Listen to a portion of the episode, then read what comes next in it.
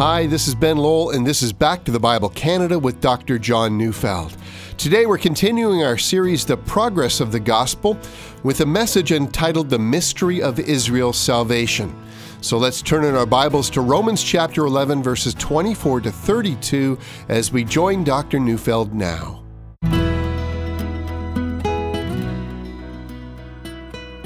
I once heard a very funny story. It comes from the 1800s when doctors were experimenting with ether, which was then being used as an anesthetic in surgery.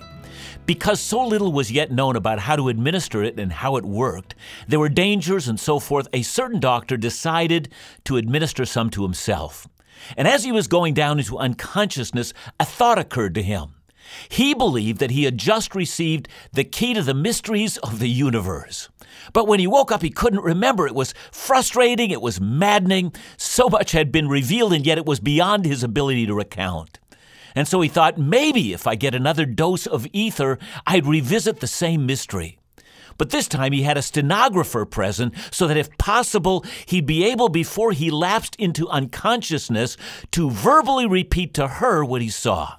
She would hear him, and then she would record what he was saying, and all the mysteries of the universe would come to light. And that's what he did. And as before, just before he lapsed into unconsciousness, the same brilliant insight about the mysteries of the universe reappeared. He mumbled what he saw to his stenographer and then lapsed into unconsciousness with the secure knowledge that what he had come to see would change all of human knowledge. And when he woke up again, he was so excited. Well, he couldn't remember his insight just like before, but he was hopeful. He called his stenographer and asked her to read what it is that he'd said, and this is what she read. The entire universe is permeated with a strong odor of turpentine. well, that insight seemed quite profound when he was under the influence of ether, but as we can see, not all mysteries are as profound as we might think, but some are. But this idea that a mystery is an insight into that which would never have been known is exactly how the Bible uses the word. See, according to the Bible, God sometimes decides to reveal mysteries to us. According to Daniel 2, King Nebuchadnezzar had a dream, and none of his wise men could tell him what his dream was or what it meant. Daniel then tells the king, There is a God in heaven who reveals mysteries. What human beings can't discover using their own wisdom, God decides, at least sometimes He does, to tell us things we wouldn't know any other way. Now, according to Ephesians 1, verse 9, it says, God has made known to us, that is, to believers, the mystery of His will according to His purposes, which He set forth in time. Now, in Ephesians, that has everything in the world to do with God's salvation and His choosing of a people for Himself. The point is, we would never have known what God was up to unless He told us. And that's what a mystery is. It's something human beings can never discover on their own. Either God tells us or we carry on in ignorance. See, the entire gospel is in that sense a mystery. That Christ would have to die on the cross for our sins, well, that's a mystery. We never knew this until God revealed it. Or listen to Ephesians chapter 3 verses 4 to 6. It says, When you read this, you can perceive my insight into the mystery of Christ, which was not made known to the sons of men in other generations, as it has now been revealed to his holy apostles and prophets by the Spirit. The mystery is that the Gentiles are fellow heirs, members of the same body, and partakers of the promise in Christ through the gospel. So, in short, before time began, God had purposed to create a unique race of people made up of Jews and Gentiles, melted into one new people group called the people of God. Now, that's a mystery. We would have never known this until God chose to reveal it. Who would have guessed? Now, in Romans 11, a new mystery is presented. This is the mystery of how the gospel progresses. In order to win the Gentiles, in, in order to win a vast group of people made up of the most disparate of all peoples, from, from Asia to the Americas, people representing cultures and languages vastly different from one another, and make them into one body. See, God would do so by hardening Israel. Romans 11:11 11 says, "Through their trespass salvation has come to the Gentiles." So in other words, the mystery is that this is the means that God would use to bring the good news into the world. I mean, who exactly would have figured that out on their own? It would have been impossible. That was a mystery. Just like Nebuchadnezzar's dream, no one understood what the Jewish rejection of Jesus was all about until God showed it to us or revealed it to us that this was the plan from the beginning. God foresaw Kenyans and Egyptians and Mongolians and Indians and the Chinese, Bolivians, and more kneeling before the throne, calling Jesus Lord and claiming a heritage in Abraham, Isaac, and Jacob. Who could have foreseen such a thing? That is a mystery. But there's still one more mystery that God wants to reveal, and let's read that one in Romans 11 24 to 26. It says, For if you were cut off from what is by nature a wild olive tree and grafted contrary to nature into a cultivated olive tree, how much more will these, the natural branches, be grafted back into their own olive tree? Lest you be wise in your own sight, I want you to understand this mystery, brothers. Partial hardening has come upon Israel until the fullness of the Gentiles has come in, and in this way all Israel will be saved. So the final mystery of Romans 11 is the mystery that all Israel will be saved. God, who hardened Israel, plans in the future to bring Israel back. But why? What grand purpose does the altogether wise God have in mind? Well, if you listen carefully, you'll hear him revealing just that. Now, you may remember in our study of Romans 11, one of the, the great dangers for many Gentiles that had now converted to Christ was one of arrogance. See, they had come to realize that God had turned from Israel and gone to the Gentiles. So the image Paul uses is an image of an olive tree, and as Israel rejected her Messiah, they are like branches of a tree that are broken off and, and they lie lifeless at the bottom of the tree, while wild olive branches are grafted in in their place, and they're alive and they're bearing fruit. And so Paul has to add the phrase, lest you be wise in your own sight. You know, another translation says, in order that you not be wise in yourselves. Still, another translation says, so that you may not be conceited. So, Paul insists that Gentile Christians must never view themselves as superior to unbelieving Israel. Uh, yes, Israel was rejected so that the Gentiles might be accepted. Now, that's true, but God hates arrogance. James 4, verse 6 says, God is opposed to the proud. And so it turns out God has two reasons for revealing to us the mystery of the future of Israel. The first is to ensure that we, Gentile followers of Jesus, will always have an attitude of humility towards Israel, and because of that, he tells us the mystery. And the second reason, found later in the passage, is so that we remember that when God makes a promise, nothing can break it, not even hardness of heart. We're going to come back to that second reason when we end the address. Okay, let's take a step back. Verse 25 says, I want you to understand this mystery, brothers. A partial hardening has come upon Israel. So let's stop there. Now, that's not new. All of Romans 9 to 11 has been teaching just that. We should remember that it's wrong to say Israel has rejected the gospel because, as a matter of fact, a great many Jewish people have not rejected the gospel. This is a partial hardening. Okay, let's go on. The mystery is this a partial hardening has come upon Israel until the fullness of the Gentiles has come in. Now let's stop there again. This is now the second time that Paul uses the word fullness in this chapter. Back in verse 12, we read, How much more will their full inclusion mean? Now, we noted then that the English Standard Version translates the word fullness as full inclusion.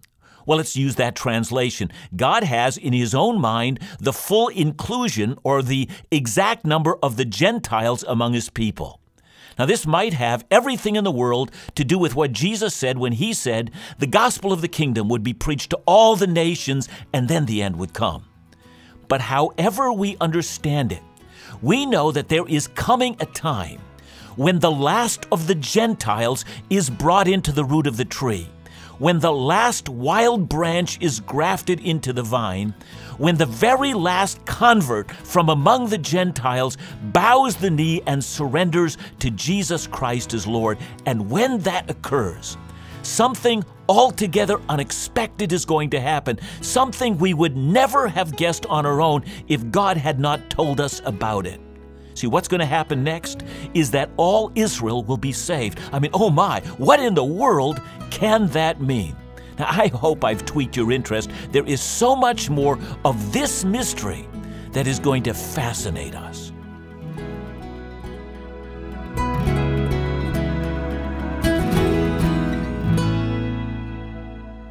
The newest issue of Truth and Life magazine is available to you this month. Great articles that will encourage, challenge, and draw you deeper into God's Word, featuring Dr. John Neufeld, Phil Callaway of Laugh Again, In Doubt young adult leader Isaac Dagno, and a special interest article of testimony from Colonel Peter Rood regarding his experience and gratitude despite his time in a concentration camp, and much more.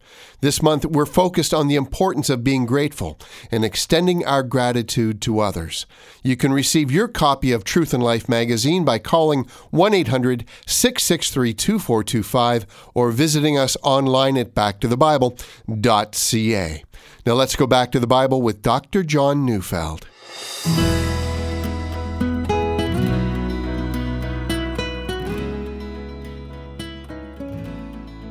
Romans 11:26 says all Israel will be saved, but what does that mean?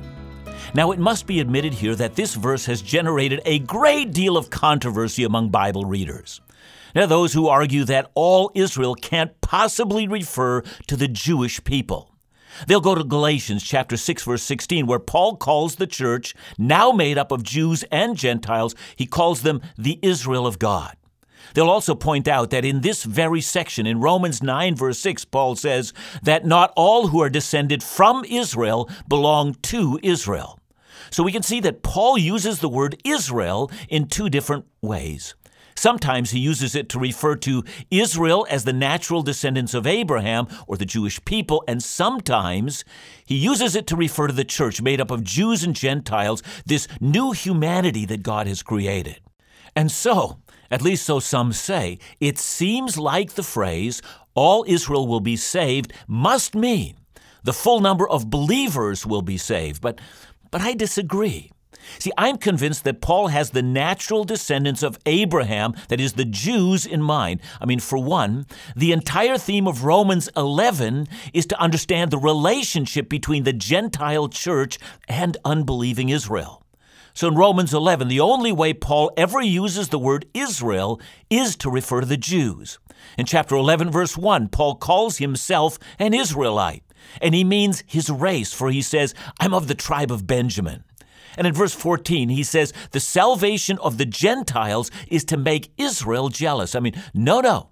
The entire passage before us seems to make it very clear that in this passage, the use of the word Israel always refers to the Jewish people.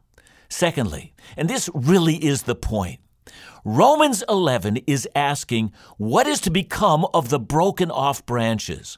Look back at verse 24. How much more will these, the natural branches, be grafted back into their own olive tree? Do you see, God is promising to restore unbelieving Israel back into her spiritual heritage and join them with believing Gentiles. All Israel, all the Jewish people will be saved. But what can that mean? I mean, does he mean that all Jewish people who have ever lived are assured salvation? Well, no, of course not. Can't mean that. I mean, we don't have time to review it here, but the entire book of Romans makes it clear that, that there is no distinction between Jew and Gentile. All will be judged for their sin, and that Christ alone is the only hope for salvation. I mean, being a Jew by genetic heritage does not grant you eternal life. But then, if all Jews are not saved, Paul must mean then that in some time in the future, all Israel will be saved. Yeah, that's what he's been saying. When the last of the Gentiles is brought in, then all Israel, that is, the Jewish people at that future time, will turn to Christ. But does that mean that in the future, every single Jewish person, without exception, will turn to Christ? Well, I think not, not necessarily. I mean, the great Bible scholar F.F. F. Bruce thought that the phrase all Israel was a recurring expression in Jewish literature that was never intended to mean every single Jew without exception. So let's test that theory. The phrase all Israel is used over 700 times in our Bible. Now, at times, it must mean exactly what it appears to mean. So, for instance, in Joshua 3, verse 17, it says, Now the priests bearing the ark of the covenant of the Lord stood firmly on dry ground in the midst of the Jordan, and all Israel was passing over on dry ground until the nation finished passing over the Jordan. Now, clearly, that passage describes Israel entering into the promised land, and we are told that the entire nation, that is, everyone, crossed the Jordan. So, there, all Israel means everyone. But in other places, all Israel means a great portion of Israel. I mean, consider 2 Chronicles 10, verse 1, where we read, Rehoboam went to Shechem, for all Israel had come to Shechem to make him king. Now, I highly doubt that not one baby, not one child or old man or someone lying on their deathbed had not come to the, the king's coronation. I think this passage, the phrase all Israel, must mean that enough people were present so that the entire nation is properly represented. And it is in this sense that I think that Paul is using it here. In contrast to the present time, when only a small number of Israel is turned to Christ, Paul says in the future, the number of Jews turning to Christ will be so large that their numbers will represent the whole of the nation. A revival, if you will, of turning to Jesus will sweep the entire Jewish people that will be so profound that the only appropriate term to be used is that all Israel is turning to Jesus. Okay, but when does that happen? I mean, do we expect it now? Well, no. Remember, this will occur when the last Gentile has been called in. Now, when is that? Well, the last Gentile convert will come home at the very moment that Christ returns. And that, I think, leaves us with the only conclusion to this mystery that Paul must have in mind here a turning to Christ by Israel during the time that we now call the millennium. So let's read Romans 11, 26 to 27. And in this way, all Israel will be saved, as it is written, The deliverer will come to Zion. He will banish ungodliness from Jacob, and this will be my covenant with them when I take away their sins. So, what Paul does here is, is quote two different Old Testament promises regarding Israel. The first comes from Isaiah 59, verse 20. You know, that passage is found in a larger section in Isaiah in which the prophet looks at the nation as a whole and he sees her ungodliness, but he says, well, that's not the last chapter to be written about the Jewish people. He promises that a Redeemer will come to Zion or, or to Jerusalem, that the Lord Himself will rise over Israel, a day when violence will be banished from Israel forever, a day when God makes all things new. Now, clearly, Isaiah is looking forward to the consummation of all things. At that time, ungodliness will be banished from Jacob. Now, the second quote comes from Jeremiah 31, verse 33, when God makes a new covenant with the house of Israel, and in that day all Israel will know the Lord from the least to the greatest. So, Romans 11 is simply a reiterating of the hope of the Old Testament prophets. Israel may be a rebellious house now. They may be reduced to a remnant, but God will change all of that in the last days. So let's read Romans 11, 28 to 31. As regards the gospel, they are enemies of God for your sake, but as regards election, they are beloved for the sake of their forefathers. For the gifts and the calling of God are irrevocable. For just as you at one time were disobedient to God, but now have received mercy because of their disobedience, so they too have now been disobedient, in order that by the mercy shown to you, they also may now receive mercy. Now, if you've been following this series through, this, this paragraph should be completely clear to you. But some things really do need our attention. Notice the two roles that Israel plays. One is the role of the enemy of God, disobedient to God, and out of their disobedience, giving rise to the Gentile mission. But on the other hand, Israel also plays another role. It's a role they play in election. Remember, in the biblical doctrine of election, God enters a voting booth and elects his own. And in the history of salvation, God elected Abraham and Isaac and Jacob and their descendants. Listen to Genesis 17, verse 7. It says, And I will establish my covenant between me and you and your offspring and you throughout their generations for an everlasting covenant, to be God to you and to your offspring after you. And to that, Paul adds, the gifts and the calling are irrevocable. God never promises something and then cancels out his promise. I mean, the word gifts doesn't refer to spiritual gifts, but grace gifts, the gifts of salvation, that God should be our God. So the calling refers to God's election of Israel. Once God calls them, he never revokes that call. And that, by the way, is why anyone who hopes in Christ today takes courage. The gifts and the calling of God are irrevocable. God never breaks his word. God never forgets his promises. God never speaks one way and then another. God never acts like an unethical politician and makes promises only when it's convenient. When God promises, it's like yesterday's newspaper. Whether the past or the future, God's promises set the matter in concrete. Now to verse 32. For God has consigned all to disobedience that he may have mercy on them all. Now, that passage is not difficult to understand. It simply says that God has assigned all of Israel to disobedience so that he might have mercy on them in the future. And that's the mystery of God's design and the progress of the gospel. For all who wonder what God is up to, God has just told us. All we're left with is to say, Oh, the depths of the wisdom and the knowledge of God.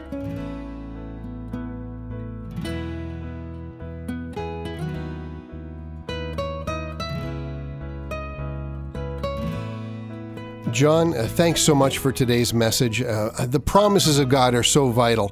You know, you mentioned something earlier. You said God never promises something and then cancels out his promise. There's security in there, isn't there? Yeah, so much is, you know, of the uh, nature of God is related to that very thing. I mean, God is unchangeable, and the fact that he's unchangeable is such a wonderful certainty to all of us. Uh, it would be a horrible thing that if God would make a promise and then decide to renege on it because of some unforeseen circumstance in the future. But of course, God foresees all things. God is com- completely unchangeable, and God is also trustworthy. And, uh, you know, all of these things combined together really ha- give us this assurance uh, that, uh, as God Himself says, that God is not a man that He should lie, or the Son of Man that He should change His mind. So I am so thankful for that, and I hope our listeners are as well. And that's why we have such confidence when we think about, you know, will I be accepted before God? Is the cross enough? All of that kind of things. Well, the question always is, did God promise it? And if He did, it's good, and we can take it to the bank. Amen. Back to the Bible Canada, leading you forward in your walk with Jesus every day.